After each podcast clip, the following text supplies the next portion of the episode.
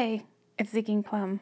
So, after finding I had forgotten to charge my Kindle, I walked into the other room, leaned over to pick something up, and as I stood up, for some odd reason, a book that's been sitting on my shelf for years without being cracked open, it caught my eye. It's called Connectome How the Brain's Wiring Makes Us Who We Are by Sebastian Seung. Let me read a couple of paragraphs from the back of the book. Every person is unique, but science has struggled to pinpoint where precisely that uniqueness resides. Our genome may determine our eye color and even aspects of our character, but our friendships, failures, and passions also shape who we are. The question is how. Sebastian Seung is at the forefront of a revolution in neuroscience. He believes that our identity lies not in our genes, but in the connections between our brain cells, our particular wiring, Seung and a dedicated group of researchers are leading the effort to map these connections neuron by neuron, synapse by synapse. It's a monumental effort, but if they succeed, they will uncover the basis of personality, identity, intelligence, memory, and perhaps disorders such as autism and schizophrenia. Okay, when I first read this, it kind of made me uncomfortable in my own skin. And yet there was a part of me that was excited. But let's put a pin in that before digging into some of those questions as to why I felt that way. About a month ago, I read an article entitled Could Artificial Wombs Be a Reality on scientificamerican.com. Yeah, a lot of implications there and a lot to take in. So the answer is kind of yes and no. Let me explain. Scientists have decided to research the artificial womb because there are so many premature deaths these days. The US is one of the 10 countries with the highest number of preterm births. And I don't really need to get into all of the reasons why this is not good. So, a group of scientists led by Dr. Alan Flake at the Children's Hospital of Philadelphia were able to support the gestation of fetal lambs that were around 100 to 120 days in their gestation for up to four weeks in this artificial womb. For comparison, these fetal lambs developmentally were equivalent to a human fetus at around 22 to 24 weeks of gestation. So, these fetal lambs were placed in what the scientists call a bio bag, and it is filled regularly with a replenished supply of synthetic amniotic fluid. Their umbilical cord then is connected to a life support machine on the outside of the bag, and it acts like the mother's placenta. It provides nutrition and oxygen, and it clears out the carbon dioxide. These artificial wombs are then placed in a dark room, and the sound of the mother's heartbeat plays as well.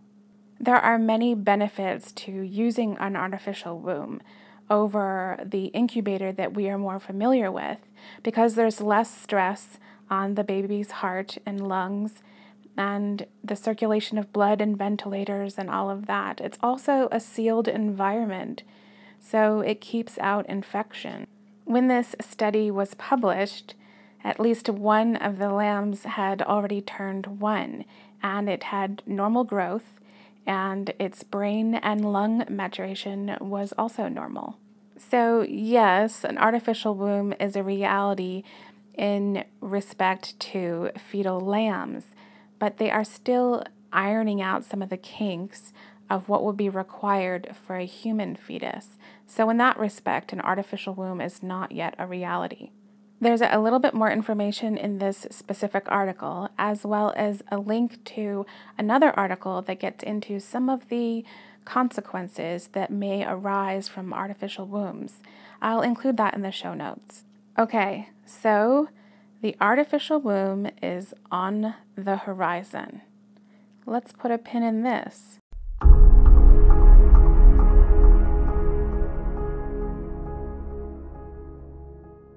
So, around the time that I read about the artificial womb, I found this first primate clones produced using the quote Dolly method on scientificamerican.com.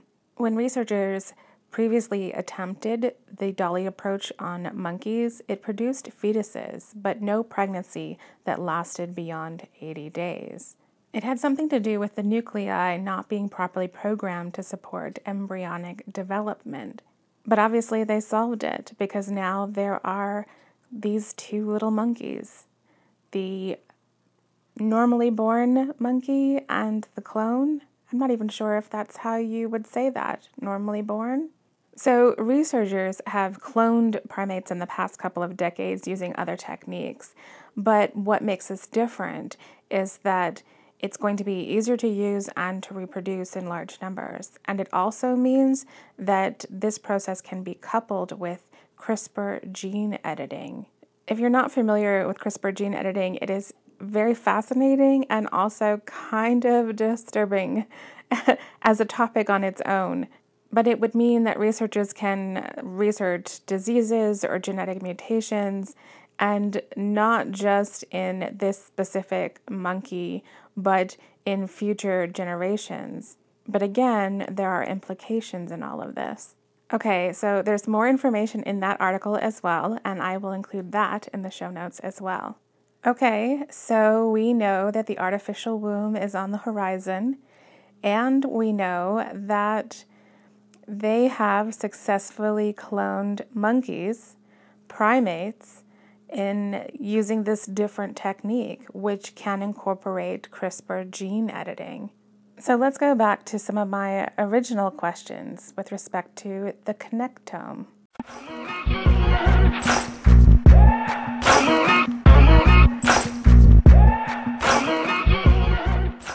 So, why does the idea of mapping the connections between my brain cells give me mixed feelings?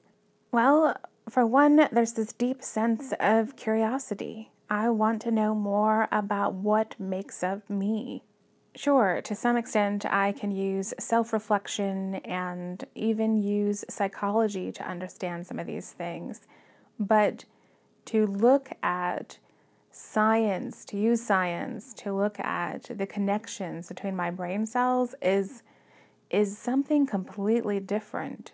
Instead of offering probablys, it could offer more concrete answers about my personality, uh, you know, things like my intelligence or, you know, any number of things with respect to the connectome. But then there's the flip side. We have been able to map the genome, and we are learning more and more about that as time goes on. The artificial womb is on the horizon. The, the fact that cloning primates is a reality, plus the incorporation of CRISPR gene editing, that, that opens all kinds of other doors.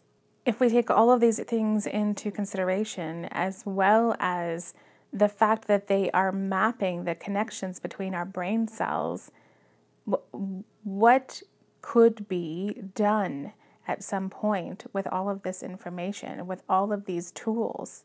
So come play with me. Let's take a, a fantastical jaunt into the land of ifs. In this imaginary place, scientists have cloned a Christina slash Rhonda slash Seeking Plum embryo and it has now grown into a fetus. And from there, it is it is living in this bio bag artificial womb until it matures into a being that is exactly the same age as I am now, which I'm not telling you how old I am. In this land, they have also completely mapped my connectome and somehow found a way to incorporate it into my clone. But they've done this precisely right before the clone is about to wake up. So essentially, we have the same personality, identity, intelligence, we have the same memories, and we have maybe the same health conditions, we have any of the same disorders, anything that might be within my body, within my mind, all of those things are now incorporated into the mind and body of this clone.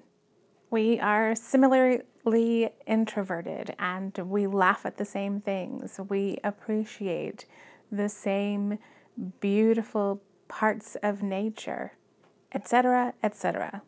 Technically, we know that I came first, that I was conceived, born, and that they are a clone. But are they any less real? How do we define real? Separately, I started asking myself, why does this somewhat bother me? I mean, if I was a twin, then we would we would look the same. But we would have different personalities. So, is that it? Is it that we are identical in every way? Is that what I find difficult? Seung points out that our genome is with us from the very beginning, but our connectome, it changes throughout our lives. He writes, neurons adjust or, quote, reweight their connections by strengthening or weakening them. Neurons reconnect by creating and eliminating synapses, and they rewire by growing and retracting branches. Finally, entirely new neurons are creating and created, and existing ones eliminated through regeneration.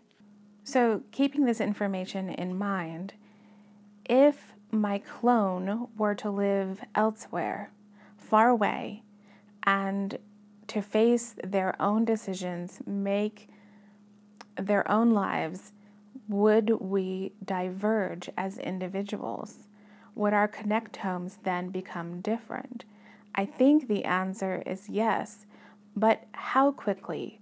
Because we were both starting at this moment in time from the same point.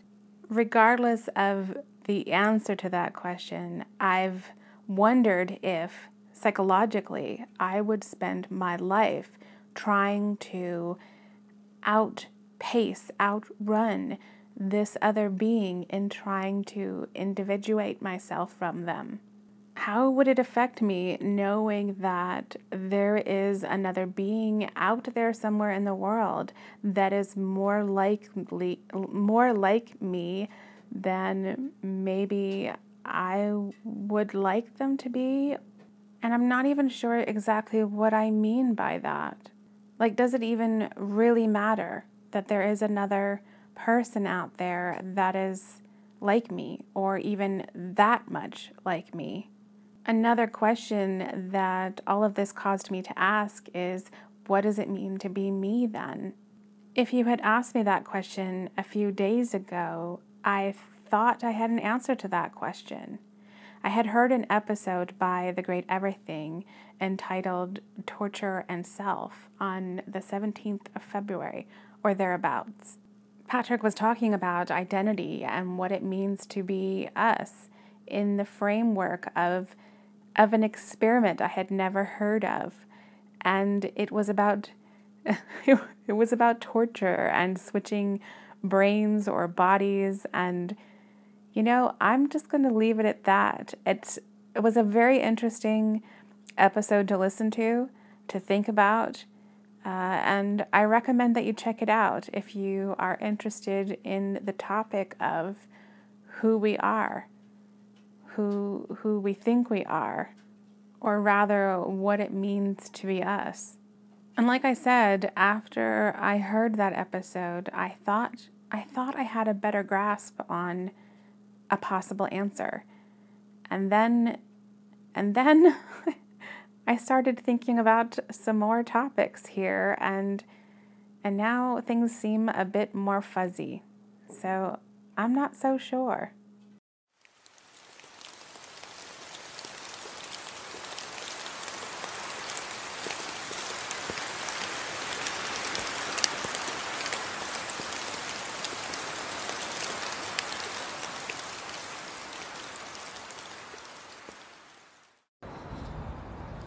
Hey, Rhonda. Um, my initial thought is that you'll diverge pretty quickly from Bizarro Rhonda. More likely than Bizarro Rhonda would be just as predisposed to diverge as you are. Um, then I guess the question is do you diverge in the same way? If you stipulate in the fact that you're going to be in different environments, I don't think you would diverge in the same way and you would quickly separate into two sort of unique individuals because I think we are shaped that I forgot the phrase that you used to talk about that wiring is shaped by all of these inputs. So if you're working with different inputs, I think that that's going to cause you to, you know, become very separate and different beings pretty quickly. Hey, Jared. So part of me agrees and I'm with you. And then there's this other part of me that has other questions. Like how much of this connectome or map changes with each input? And how much, if any, of it was formed or, quote, firmed in my childhood and or or early adulthood. So so how much of that can or will change going forward? Like if we make this a little less abstract, instead of using the word connectome or a map of my eh, brain cell connections, and we look at it being um, things like my personality or identity or intelligence, like eh, how much of that is is less like it's not going to shift as much. Do you know what I mean? I'm, I don't want to necessarily say it's cemented, but it's not going to shift as much as it may have when I was younger. So now that I'm getting on in years, does this mean that this map or these aspects of who I am are more for lack of a better word, more solidified. And yes, there will be changes that will come from creating new memories, but how much how much change is going to happen? And how much of that change is going to affect things like my personality or my intelligence or or any of those other things. Like when when I was reading about the list of things they think they're going to determine when they fully map the uh, connectome, it seemed it seemed to me now of course I, I'm I don't know what I'm talking about, but it seemed to me that the most changing aspect was the idea of memories. And from listening to Patrick's podcast the other day, his the, the conclusion he seemed to come to or bring us to, the listeners to, was that who we are is based on our experiences. So it doesn't really matter what body we're in, it's what we have experienced, and even those experiences in relation to those we've interacted with. So if experiences lead to memories, and memories form our personality and identity, then as we get older, I would think that with more experiences and more memories, then then our identity and personality and all those other things. So essentially, the connectome would become more more firm, for lack of a better word. So then I'm wondering does the age of the person the clone is being replicated after does that matter like with respect to how far and how quickly they might diverge. Because I'm wondering if, I mean, all of this is theoretical, right? Because we can't really answer any of these questions. There's no way of knowing yet how much of the connectome, if the connectome even has parts of it that are um, in any way more, uh, like less shifting, more sticky, maybe so, all of that said, the other day I thought that, like, who we are or was entirely based on our experiences, and that, like, that was an easy answer for me to take hold of.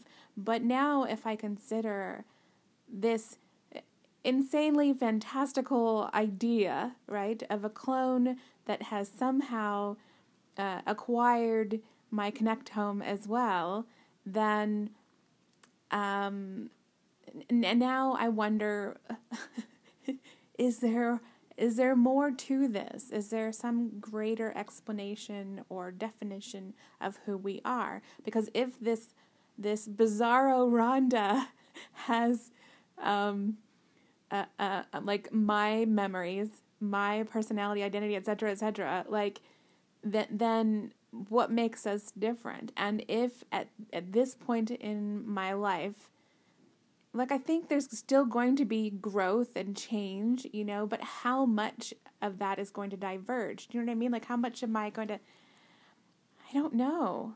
And I think like if like another couple of decades provided I live that long, but another couple of decades from now if I was to have a clone and this process was to happen, where would this where would we be then, you know? I think I would still have the same question of what does it mean to be me? Hi, Rhonda. So it occurred to me, if that's even who you are, um, it occurred to me that the fact that you can observe this other being kind of sets you apart as you, no matter how much like you they might be. And also, you know, the more I think about it, it would be cool to have someone who really understood you. There's so many times we feel like, you know, we feel alone in that we can't, we don't truly believe that another person understands how we feel. But to know that there is someone else who does might make things a little less lonely. Um, yeah, this is interesting, and I kind of like it, Jared. It moves it from the subjective to almost a more objective perspective because we are, I am looking at Bizarro Rhonda and observing her rather than seeing her as this threat, which is an interesting way to shift perspective and also then to see her as um, well there look. I'm using a different I, maybe i did before call her her but but it's interesting. Um, to see her as someone uh, as a confidant also is something different. To maybe embrace her as somebody to confide in and someone who can understand me I think at times there would be some frustrations because, um, you know, there's always things that you see in yourself, or rather, you see in others that are characteristics of yourself that drive you nuts and you can't stand. And then to have a full embodiment of that, I wonder what that would be like. I wonder if we can come to a place where where we could fully appreciate that person. And part of me, part of me would almost like the challenge. I don't know that I would like the challenge lifelong, but for a period of time, because I think it would be an excellent learning experience. And maybe, just maybe, it would cause me to um, see myself differently, not just bizarro Rhonda, you know. So uh, this this is an interesting take. I, I like it. I like it. Thank you.